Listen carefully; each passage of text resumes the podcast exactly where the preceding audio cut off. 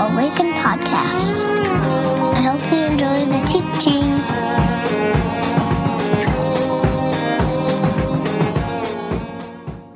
Good morning, everybody. It is, well, currently it's Wednesday. It's supposed to be almost 70 degrees. The sun is shining. The birds are singing. It's like spring is in the air. And here I am recording a podcast for you. I hope you're doing well. I hope that this finds you wherever you are and you're with, uh, your spirits are high. That's what I hope. That's what I pray for. Um, so, welcome to Awaken. We're going to sing a little today. We're going to study the scriptures a little today. We're going to come to the table together today. And Lord willing, you will be met by the presence of the risen Christ and be given exactly what you need for today. So let's begin by joining our voices, or you can just listen also, your choice. Um, but Melody's going to lead us in a few songs and uh, a psalm, a familiar psalm, uh, 23 and then the kid's blessing. So let's do that.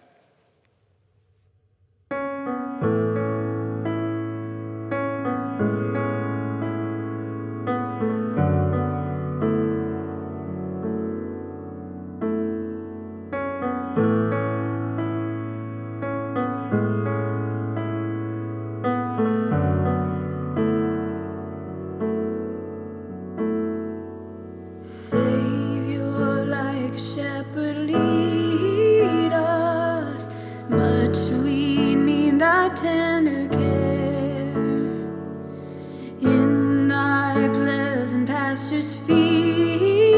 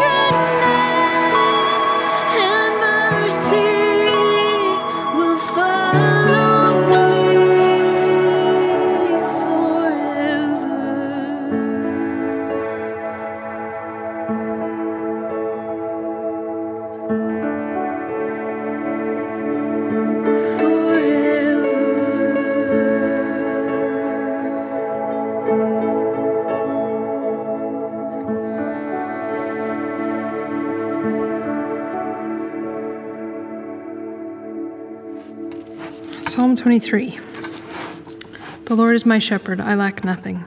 He makes me lie down in green pastures. He leads me beside quiet waters. He refreshes my soul. He guides me along the right paths for his name's sake. Even though I walk through the darkest valley, I will fear no evil, for you are with me. Your rod and your staff, they comfort me. You prepare a table before me in the presence of my enemies. You anoint my head with oil, my cup overflows.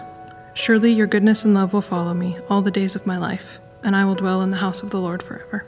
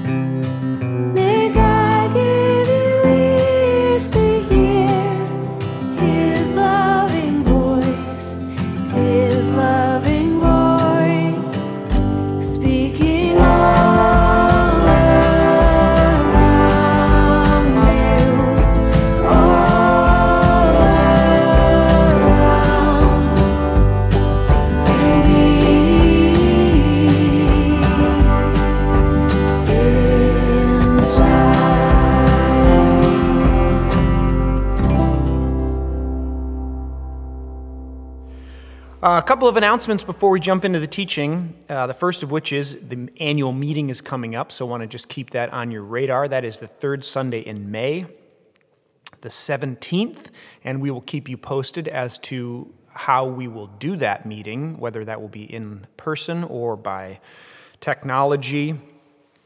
Um, and then the other thing is uh, just a reminder uh, both Mandy and Jenna and Trevor uh, and Jane, for that matter, uh, the staff at Awaken, uh, we're still working. We're still uh, working hard and trying to provide opportunities for you all to be engaged and to.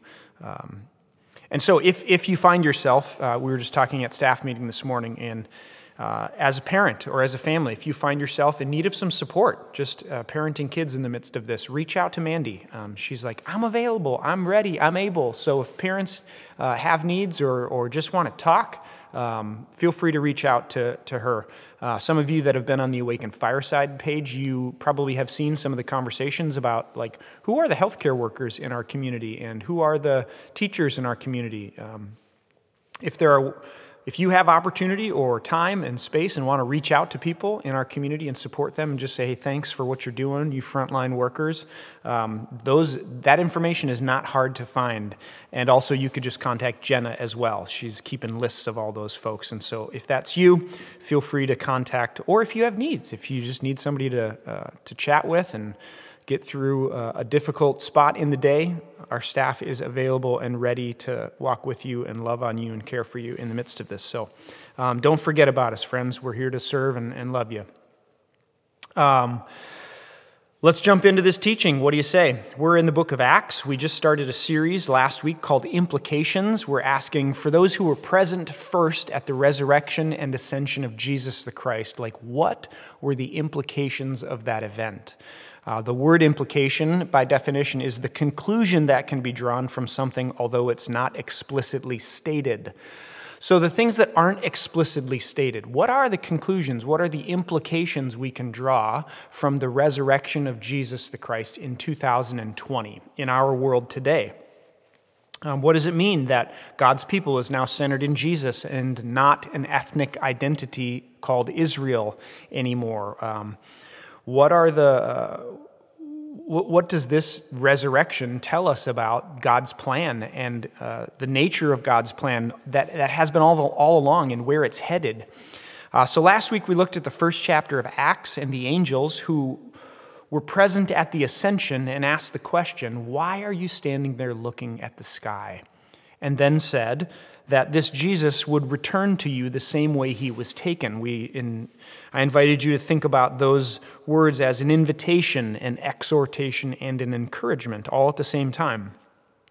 And so this morning, we're moving on in Acts chapter 4 and the story of Peter and John before the Sanhedrin, which is a, a, ruling class, a ruling group of people in Israel. They were brought to the Sanhedrin by the Sadducees which you will soon hear about in a moment, but they're being brought up on charges of bringing unrest. They're rabble rousing, they're tomfoolery, um, ballyhoo in the temple, and the, the Sadducees are having none of it. So they bring them up on charges and take them to the Sanhedrin. So if you have a Bible, Acts chapter 4, if you can stand, I'll invite you to do so. Here we go, people. The priests and the captain of the temple guard and the Sadducees came to Peter and John while they were speaking to the people. They were greatly disturbed because the apostles were teaching the people, proclaiming in Jesus the resurrection of the dead. They seized Peter and John, and because it was evening, they put him in jail until the next day. But many who heard the message believed. So the number of men who believed grew to about 5,000. The next day, the rulers, the elders, the teachers of the law, they met in Jerusalem, and Annas the high priest was there, so was Caiaphas, Jonathan, Alexander, other members of the high priest's family. They had Peter and John brought before them and began to question them By what power or what name did you do this? Then Peter, filled with the Holy Spirit, said to them, Rulers, elders of the people, if we are being called to account today for an act of kindness shown to a man who was lame and are being asked how he was healed, then know this you and all the people of Israel, it is by the name of Jesus Christ of Nazareth, in case you were wondering where he's from whom you crucified, but whom God raised from the dead, that this man stands before you healed. Jesus is, now quoting Psalm 118, the stone you builders rejected, which has become the cornerstone. Verse 12 Salvation is found in no one else, for there is no other name under heaven given to mankind by which we must be saved. We'll come back to that one. When they saw the courage of Peter and John and realized that they were unschooled and ordinary men, they were astonished, and they took note that these men had been with Jesus. But since they could see the man who had been healed standing there with them, there was nothing they could say. So they ordered them to withdraw from the Sanhedrin. They conferred together. What are we going to do with these men? They asked. Everyone living in Jerusalem knows they have performed a notable sign, and we cannot deny it. But to stop this thing from spreading any further among the people, we must warn them to speak no longer to anyone in, his, in this name. Then they called them in again and commanded them not to speak or teach at all in the name of Jesus. But Peter and John replied, Which is right in God's eyes, to listen to you or to him? You be the judges. As for us, we cannot help speaking about what you have seen, or what we have seen and what we have heard. Pray with me. God, this morning, as we study your scriptures and your word, I pray that you would, as you always do, um, reveal yourself, show yourself to us as the resurrected Christ, um, bringing power and healing and transformation to our lives so that we might participate in the healing and transformation of the world. I pray, and by the power of the Spirit and in the strong name of Jesus. And the people of God said together, Amen and amen. Uh, a little bit of background, friends. Remember that Acts is essentially the second volume of Luke. Uh, Luke wrote the Gospel of Luke, and so uh, this same Luke, who was an eyewitness of these events, is writing this story. So there is some pretty serious credibility in terms of the book of Acts. Many people would argue this is one of the most historically accurate or um, weighty accounts of what happened to this Jesus. Uh, Jesus has been resurrected. He is now ascended. The Spirit has been poured out on the new believers in Acts chapter 2 and the celebration of Pentecost. Uh, last week, I misspoke a little bit, and I said that Shavuot was the celebration of God's tabernacling uh, presence with the people. Um, in actual fact, that's Sukkot. So, uh, in the Jewish calendar, there are a number of festivals. Sukkot is the festival of booths, and that is where the, the people would build temporary residences to commemorate the, the residence of God in, and God's presence with them in the wilderness. That uh, happens in the fall, typically September or October. It's connected to the lunar calendar. But Shavuot is the celebration of the giving of the law at Sinai, which happens 50 days after Passover. So if you remember Easter, Passover is happening. Jesus meets with his disciples in the upper room. And then 50 days after Passover, they would have celebrated Shavuot, which is the giving of the law at Sinai. So simultaneously, this is the cool part of the story of, of, of Luke in the book of Acts. The Jews are celebrating Shavuot, the celebration of the giving of the law at Sinai, um, which is called Pentecost in Greek, and that is also when the Spirit is given to the church in the book of Acts. So when the, the law is given to the Jews at Sinai, that same day, the same celebration is happening as the, the Spirit is being given to the church at Pentecost. Like, you can't make this kind of stuff up, right? Somebody's got it on a calendar up there. Um, but that's what's happening. And, and, that's kind of where we are in the book of Acts. Uh, N.T. Wright has this illustration that he, the story he tells about one of his friends who's a bishop who says that uh, he says uh, he, he didn't think that he was having the same effect as the apostles were because everywhere St. Paul went, a riot broke out, but everywhere I go, they serve tea, um, which is sort of a, a, a funny way of saying that the book of Acts gets a little rowdy, friends. It's got a lot of controversy and at multiple occasions, there is some tension, um, especially towards the end, as Paul's traveling around the Mediterranean on these missionary journeys. Um, there is, there is a conflict that's happening between Paul and what Paul is representing in this gospel that he's talking about and the powers of the day, the people who hold the power in his day. But arguably, the tension gets cranked up right out of the gate with these new believers, and it doesn't end all the way through the book of Acts. Our passage in, in Acts 4 is really the first of those conflicts that we see.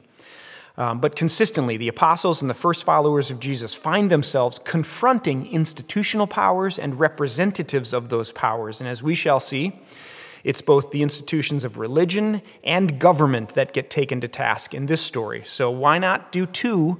Uh, you know, instead of just c- calling into account one institution of power, let's do two. Two birds with one stone, friends. Um, and so the question we have to ask ourselves is why? Like, what is it exactly that the apostles and Paul uh, later are saying that causes all this conflict? You would think that the fact that God has returned alive and well and is sort of offering this rescue plan and this operation through this Messiah called Jesus, like that, that would be good news to the people who are hearing it. Unless, of course, you already hold power. And this idea of resurrection is galvanizing people and communities in opposition to your power or in a way that undermines your power. That's not good news. You don't think that's good news. Uh, unless, of course, this message implicates you and your institutional power in the very event that Jesus overcomes by his resurrection, that being his, uh, that, that event being the crucifixion. So you don't think it's good news if this resurrection implicates you in the event that got him crucified.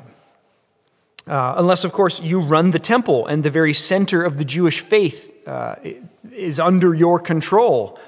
N.T. Wright says it this way like, you don't think this is good news, particularly if you were in charge of the central institution that administered God's law, God's justice, and the life of God's people if you strongly suspected that this new movement, this resurrection message, is trying to upstage you and diminish or overrun your power and prestige and take it for itself, which explains the constant and consistent conflict with power in the book of Acts, because the message of the Acts is resurrection. So we know from other places in the Bible and other extra, extra, biblical sources that there was one group of people who loudly and categorically rejected the idea of resurrection, and that is the Sadducees. The Sadducees, they didn't believe in resurrection, they didn't believe in the resurrection of the dead. The Pharisees did, but the Sadducees didn't. And so, uh, the Sadducees are a group of people who are Jewish aristocrats. They are powerful elite. They wield tremendous power in Israel and in the life of the temple. They oversee the, the, the priests, and they're kind of the, uh, uh, the executioners of Roman governance in Jerusalem and in Israel. And so it's no surprise that these people who don't believe in resurrection are upset and threatened by the message of the apostles that Jesus, the one they handed over to Pilate to be crucified, has been resurrected and that these men are speaking in the power of and in the authority that comes from this name. So, what are the implications of this resurrection from this story? Uh, what are the implications of this Jesus kingdom that has been inaugurated that these apostles are running around Jerusalem and the nearby cities talking about? So, I want to offer two thoughts this morning as we step into this story and the life of the apostles as they work out the implications of this death and resurrection of the man they know as Jesus. The first of which is this the power of the resurrection and the kingdom of God will often, if not always, be at odds with the kingdoms and the power structures in this world. So the apostles are running around, they're, they're preaching resurrection, that Jesus, who has been crucified, has been resurrected from the dead, and that there is a new kingdom, a new order that has been inaugurated and begun by his resurrection. And I'm saying that the power of the resurrection and this kingdom of God that they're speaking of, it will often, if not always, be at odds with and in contrast to the kingdoms and power structures of this world. So we have to ask ourselves, like, what does resurrection declare and ensure that is at odds with the power structures and the kingdoms of this world? Well, resurrection declares that God will put everything in the world that is broken and out of place back into order.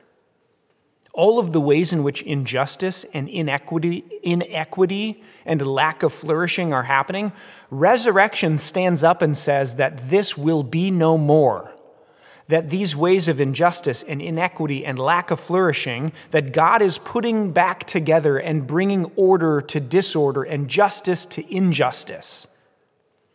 In some ways, that God will turn the world and its systems upside down and on their heads. This is why the way of Jesus is often called or talked about as the upside down kingdom. I had this buddy in college, his name was Alec.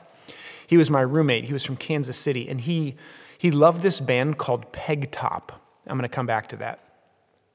But Pegtop had this one song that he loved that he turned me on to. That we would imagine this Micah and Alec in college, like long hair and playing acoustic guitars at open mic coffee shops. We would play the song called The Great Reverse, which was, I think, a line from C.S. Lewis, but it talked about this upside down kingdom that Jesus invites us into. Now, it just so happens that Pegtop, there was a guy named Matt Patrick who played in the band Pegtop. Matt Patrick happened to record all the albums of Ben Rosenbush and the Brighton, our first worship leader. Matt Patrick played in the band of the Brighton, now plays in a band called the Greycoats. Many of the guys in the Greycoats who are not unfamiliar with Awaken, I mean, it's like a big circle, friends. Everything comes back to Pegtop, I guess. but the point I'm trying to make here is the great reverse. But, like, what if you're a Sadducee? What if you're a Sadducee, you don't believe in the resurrection, and you live in a world and you hold power in such a way that the world approves of it and goes along with it and props it up? And resurrection and God turning your world upside down is not something you're terribly interested in. Do you see what I'm saying? What do we know about institutional power and those who hold it? like, just watch the news these days. Holy buckets. I think it may be a bit of an understatement to say that self preservation is a pretty strong motivator to those who have power and those who are in danger of losing that power, and the lengths to which they will go to preserve and protect the positions and power that they hold. Like, this is the brilliance and the scary and awful nature of, in reality, of a show called, like, The House of Cards. Like, it just puts on display the systems and the power structures and the people who holds power in those systems and the lengths to which they will go to preserve and protect that position and that power.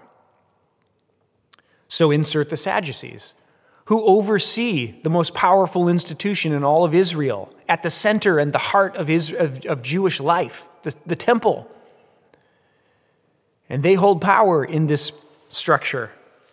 And the tip of the spear uh, in this conflict comes in verses 11 and 12 of this passage. Peter, in his message to these people who are calling him into account, questions both the religious and the political powers. In verse 11, he quotes from Psalm 118, which was a common reference to Israel in the world. Psalm 118, the, the stone which the builders have rejected, has become the cornerstone. Like, if the world sought to reject Israel, and its ways of being in the world as the people of God, and yet Israel had become the cornerstone of God's redemptive movement. Now, ironically enough, Israel was rejecting the cornerstone, this Messiah, this Messiah named Jesus who had come. And Peter calls it all into question, like Jesus did in his life. He calls in to question the temple, what it stood for, and those who ran it. So, religion and those who hold powers, positions of power in religion are called out. The stone whom the builders have rejected has become the cornerstone. Peter points a finger right at the religious institutions and the people who hold power in it, and he says, You. Imagine David and Nathan in the Old Testament when David calls Nathan the prophet before him, and Nathan tells the story about this terrible man who who uh, essentially took the, the sheep of the, the poor man and, and sacrificed it. And David gets all up in arms, and Peter or Nathan turns around and says, That man is you, David. This is that moment. Peter calls into account the religious. And then in the next verse, he takes on the political and the governmental structures when he says, Salvation is found in no one else, for there is no other name under heaven given to mankind by which we must be saved. Now, you might hear that and think, oh, that's an interesting verse right? Um, I've heard it before, but okay, so what? I've mentioned this guy before, but there's a German historian and theologian named Ethelbert Stauffer who wrote a book called Christ and Caesars. And in it, he explores the, the, the, connections between Jesus the Christ and the Caesars of Rome. And one of the ways he does that is by studying the inscriptions and the money that was found in the ancient world. And so he found a number of phrases that were inscribed on coins or on statues in the ancient Roman Empire. Let me read a couple of them for you. Salvation is to be found in none other save Augustus. There is no other name given to men in which they can be saved. Caesar is Lord. He found that by 6 BC, there were inscriptions around the empire that said, August has been sent to us a savior. The birthday of the god Augustus has been for the whole world the beginning of the gospel, the good news, the euangelion. I have friends who have said things like, Micah, why do you have to make Jesus and the gospel so political? Like, um, I read the gospel and Jesus seems to be apolitical. He's like above politics. To which I would answer, What Bible are you reading? What is Peter quoting here? He's quoting an ancient Roman phrase that would have been Roman propaganda, political propaganda that says, Caesar is Lord. There is no other one by which you can be saved other than Caesar. Peter steals that, co opts it, and uses it in this new story, this counter narrative about the gospel, the good news of not Rome and the empire, but Jesus and the resurrection from the dead. Jesus' message and the, and the story of the apostles in the first century church is nothing if it isn't political.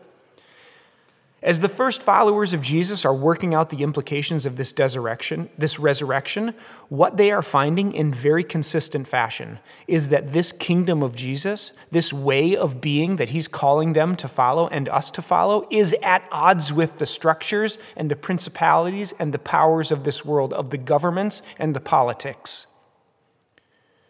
And in fact, as N.T. Wright says, the idea of resurrection calls it on the carpet. It calls it into account that all of the systems and the people who participate in the systems, who gain power and influence from them, and the gospel, the resurrection, the power of the kingdom of Jesus, lays them bare for what they are Antichrist. They're antithetical to the nature and the way of being that Jesus calls us to, into. Which leads us to another set of questions. What does the power of the resurrection in the kingdom of Jesus even look like then? Like, what is the resurrection? What is the power of the kingdom of God? And what does it look like when it's on display? When it's being lived out? Does it look like our government? Does it look like the leaders whom we've elected? Does it look like our school systems? Does it look like our law enforcement? Now, I'm, a- I'm asking rhetorical questions and, and I'm making generalized statements. And maybe there are exceptions, like maybe there are people who show up in our governments and in our school systems and in our law enforcement agencies who are wielding power in consistent with and coherent in like in congruency or in congruency with the kingdom of God. Maybe that's happening. But this is part of the reasons why I, I implore you, the church, to be changed and healed and transformed, and to show up to lead and participate in those institutions, offering an alternate reality and a counter narrative, one that stands at odds with, at times, the power structures and systems and principalities of the world that we live in. Because one of the implications of the resurrection that we find in the book of Acts, that we find in this story, is that the kingdom of God and the power of the resurrection often stands at odds with the systems and the structures and the way in which power is wielded in our world. It happens in Acts 4, and I would say it happens in 2020. Which leads me to a second implication. That is, that unschooled and ordinary people, healed and transformed in the presence of Jesus, heal and transform the world unschooled and ordinary people who are healed and transformed by the power of Jesus and the kingdom of God heal and transform the world. Friends, as the gospel continues to ripple its way through the ancient world, what we find time and time again is that unschooled and ordinary people from the margins, immigrants, sexual and ethnic minorities, people from the wrong side of the tracks who get caught up in this story get healed and transformed in the presence of this Jesus. This is, by the way, why we love stories like The Sandlot and The Mighty Ducks. You know, these storylines where it's like all the wrong kids who who who didn't like these are these are the this is not the A team. This is not the varsity, the valedictorians. It's the B team. It, it's like one of the implications of this new reality of the kingdom of God is that it's your pedigree, your wealth, your bloodline, where you grew up, who your parents are, what color your skin is, what gender you are or you identify as, or who you are attracted to, what political party you're a part of, who you work for, what clubs you're a part of. None of these things matter. They are no longer on the scorecard in this new system, in this new kingdom. It is only your proximity to and your longevity in the presence of this Jesus that matters. Like textually, I love the way Luke writes this story. When they saw the courage of Peter and John and realized they were unschooled and ordinary men, they were astonished and they took note that these men had been with Jesus. What has just been said? The two words for unschooled and ordinary in Greek are agrammatos and idiotes. Can't make it up. Agrammatos means like illiterate or unlearned, and idiotes is similar unlearned, uh, illiterate, a man as opposed to the learned or educated, one who is unskilled in any art. This is the common man. These were everyday, run of the mill, the guy at the end of the bar kinds of people. Again, they were not the A team. They were not the varsity team. They were not the valedictorians. This was the B team that didn't make the cut, the factory worker. The lives of the apostles and their time being transformed by Jesus became the defense of the gospel and the resurrection. There was nothing the religious authorities could say to refute the life change that was standing before their eyes. I, I had drinks a, a, while back with somebody who has attended Awaken, and he told the story about growing up and how um, his dad was a, a, pastor, and their, their life growing up was all about the church and um, sort of growing up in the church world. And he, uh, by the time he got to high school, was asking a lot of questions about the church and uh, this whole thing of Christianity and Jesus, and finally came to the point where he's like, I don't know if I buy any of this. So goes to dad and basically says, like, I'm an atheist and I'm not going to Christian college like you want me to. And as he tells the story, his dad looks at him and says, Son, you could become an atheist. You could become a Satan worshiper or do something terrible. But nothing will change my love for you as my son, and you are always welcome in my home. As he recounted this story, he said, like, my dad's life and the life of those in this community and the love that they had for each other, which was which I so desperately wanted to deny, was undeniable. Like their life was the defense of the gospel. Maybe you've heard this phrase before, apologetics, or this word, apologetics, which is essentially the art of defending the gospel. It's like a rhetorical effort to use words to defend the legitimacy of the claims of Jesus. What's fascinating about the apostles is that it's not their clever rhetoric or their fancy arguments that convinced the powerful and the elite. It was the power in which they spoke because they had been with Jesus. Like, there's no apologetic necessary. The proof is in the pudding, as they say. There's a healed man standing before them, and here are two unschooled, ordinary men who were speaking with precision and power by simply witnessing to the realities that they had experienced. So, here's a challenge or an invitation for us this morning in a COVID 19 world, what would stand on its own as a defense of the gospel of Jesus? Like, what would not need any fancy argument or tricky rhetoric to make it stand up? Like, what kinds of actions would legitimate and testify or witness to the power of the resurrection of Jesus? Like, how could the church live in the world in a way that would shine a light on and not cast dispersion on the name of Jesus? I want to invite you to take some time to think about that this week, either as an individual or as a family or maybe as a life group. Like, what, would, what could we do? What, what, in what ways could we live our lives that would stand up on its own as a defense of the gospel? That would be an apologetic in and of itself, that our very lives would testify to the reality and the power of the resurrection and the kingdom of God, alive and well in you and in me. Like, what if some of us used our stimulus checks in creative ways, driven by values of the kingdom? I was just thinking about this this week as those came in, in, uh, in, our, in our bank accounts. I mean, don't get me wrong, like some of us, we really need these checks to keep things floating, okay? I get it. That's what they're for. But some of us, like, we, are, we still Some of us have lost jobs, and so that's like we need these checks, but some of us still have jobs, and we can be creative and think creatively and intentionally about how we might use these resources as congruent with the values of the kingdom. Like, what if we made a commitment to support our neighborhoods and our, and our neighbors by looking for ways to purposely spend portions of this money at local businesses and service providers in our neighborhoods to sustain the livelihoods of those around us, small businesses and neighbors?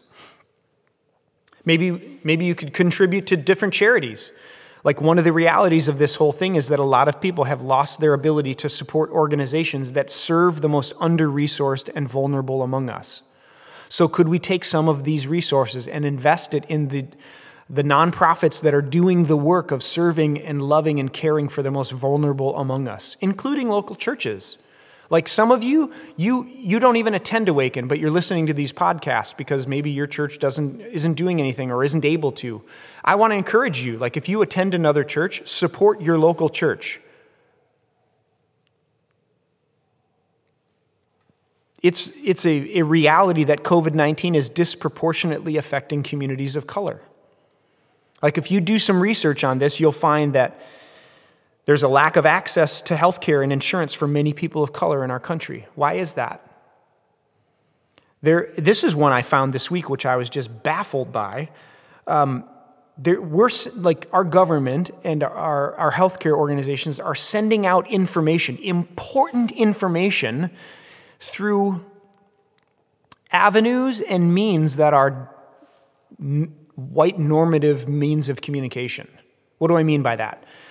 When you shut down community centers and churches and barber shops, these are credible sources of information in many communities of colors. Like, information is passed on in different ways based on different cultures and in different communities. So, when you shut down community centers and, and churches and barbershops and communities of color, these are some of the most credible sources of information in, a, in, in, a, in, in certain communities. So how do they so there's a gap between the important information that's going out there and the people who need it the most. Never would have thought of that. What about our food service and delivery workers and factories that are continuing to work, which are more likely to contract coronavirus? Who are those people and why? What about uh, our housing and population density? It's clear that if you live in a more population, a dense populated area, you have a higher likelihood of getting coronavirus. Well, who are the people that live in highly densely, high, high density populations or high density cities? And why is that the case? These are all questions that I'm just asking, and I don't have answers to them necessarily, but I'm leaning into them because I'm interested in this. Um, I want to encourage you to check out a couple of different um, sources of information. One would be surgofoundation.org, S U R G O foundation.org. Uh, this is a company that my wife's uh, workplace works with, and they're doing some amazing research as to how and why COVID is disproportionately affecting communities of color. Um, I would encourage you to follow Dominique Gilliard, David Swanson, Jose Humphreys on Instagram and Twitter, some friends of mine who are covenant pastors who are just doing incredible work as pastors in their communities. Point being, there are ways that we can live and act and spend our resources intentionally that either cause disruption in the status quo around us or even support people who are most vulnerable amidst this crisis that we're in. Let me sort of turn the corner here. Here's the key, and it's always been the key. Our action, any action and missional impulse that we like send out into the world must increasingly come from transformed places in our lives. Let me say that differently. When action and missional impulse comes from untransformed people and places, it often does more damage than it does good. Some of you are familiar with a book called When Helping Hurts. Yeah, the subtitle is How to Alleviate Poverty Without Hurting the Poor and Ourselves, or Yourself. The, the, the point of this is that when we, as the people of God, aren't doing our own work and being transformed and healed and in the presence of Jesus, we often we have a desire to, to, to act and to be missional and to live in the world in such a way. But when we do so from an untransformed and unhealed places, we often do more damage than we think. We often do more harm than we do help. Richard Rohr has a whole center built on this idea the Center for Action and Contemplation. The premise is that people who aren't doing the hard work of contemplation and being healed and transformed, who are acting in the world, often hurt more than they do help. So, our action and our missional effort in the world will have increasing capacity to bring healing and transformation insofar as we are being healed and transformed. Which begs the question how are we healed and transformed? What is the mechanism or the means by which we, the people of God, become healed, whole, and transformed people? We're back in Acts 4. It seems obvious and almost trite. These men had been with Jesus. Ordinary, unschooled men and women like you, like me, who are healed and transformed in the presence of the resurrected Jesus are being used by God to heal and transform the world. Friends, one of the implications of the resurrection is that the power that raised Jesus from the dead is a different kind of power. And the kingdom that Jesus came to establish and that his resurrection inaugurates is a different kind of kingdom. And this power and this kingdom will often be at odds with the power structures of this world. And the people who hold positions of power in these structures. So, how do you show up in the space between resurrection and the kingdom being consummated and fully realized? That is the question that is before us. The other implication of the resurrection is that ordinary and unschooled people who have been with Jesus and therefore are being healed and transformed are also the people God is using to heal and transform the world around us. So, have you been with Jesus? I know that sounds like so evangelical and so old school and so trite, but there is so much depth and wisdom and truth to that. Have you been with Jesus? Are you spending time cultivating a relationship with the resurrected Christ, the Spirit of which is present and around you all the time? Are you tuning into that? Let me offer a word of prayer in a time of silence before we move towards the table. God, as we take a few moments of silence to consider what the implications of this resurrection are, would you shine a light on the ways in which we can in, uh, interact with and, and step into this reality that your kingdom and your power are different, that, that, that, that they are not uh, wielded in the same way that power and kingdom and empire is done in our, in our world. So, would you shine a light on the ways that we can show up and be healed and transformed to, to be advocates for a different kind of kingdom and a, and a counter narrative? One that's power from the bottom up, that's empowerment, that's never power over. And would you invite us to, to, to, like you did with the disciples, come away with me to a quiet place? Invite us woo us, uh, remind us that you want to spend time with us, to be near us, to transform and heal us, and invite us to participate with you in the healing and transformation of the world. So, Holy Spirit, do your work, I pray.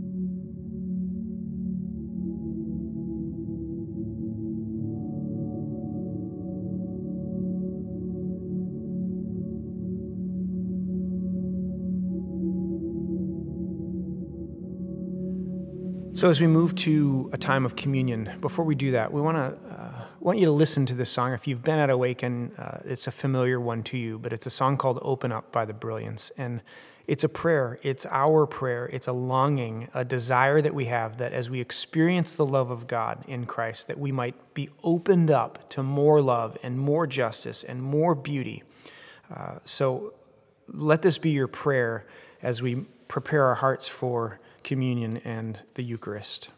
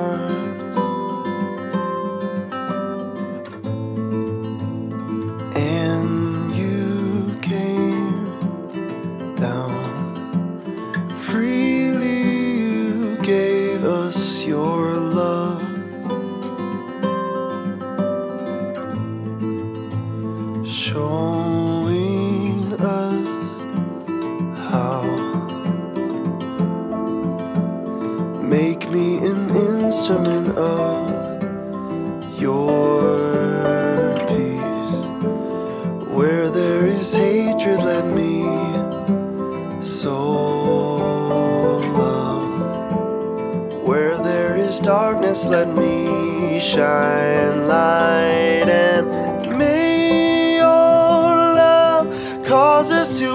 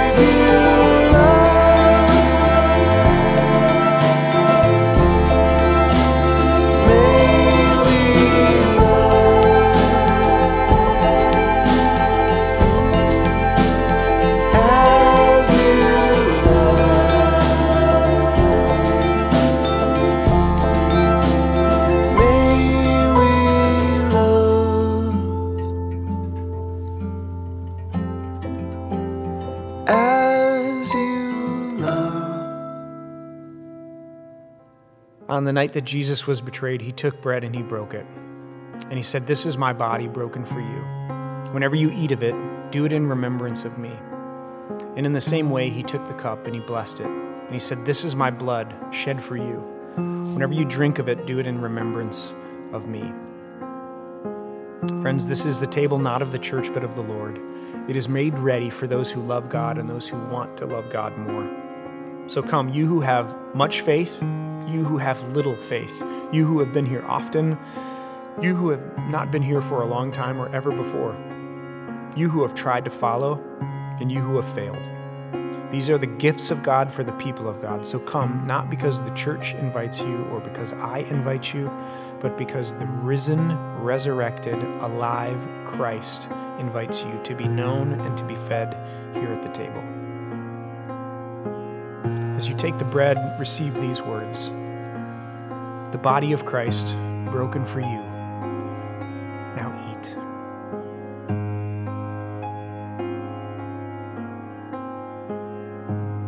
And as you take the cup, receive these words The blood of Christ, shed for you. Now drink.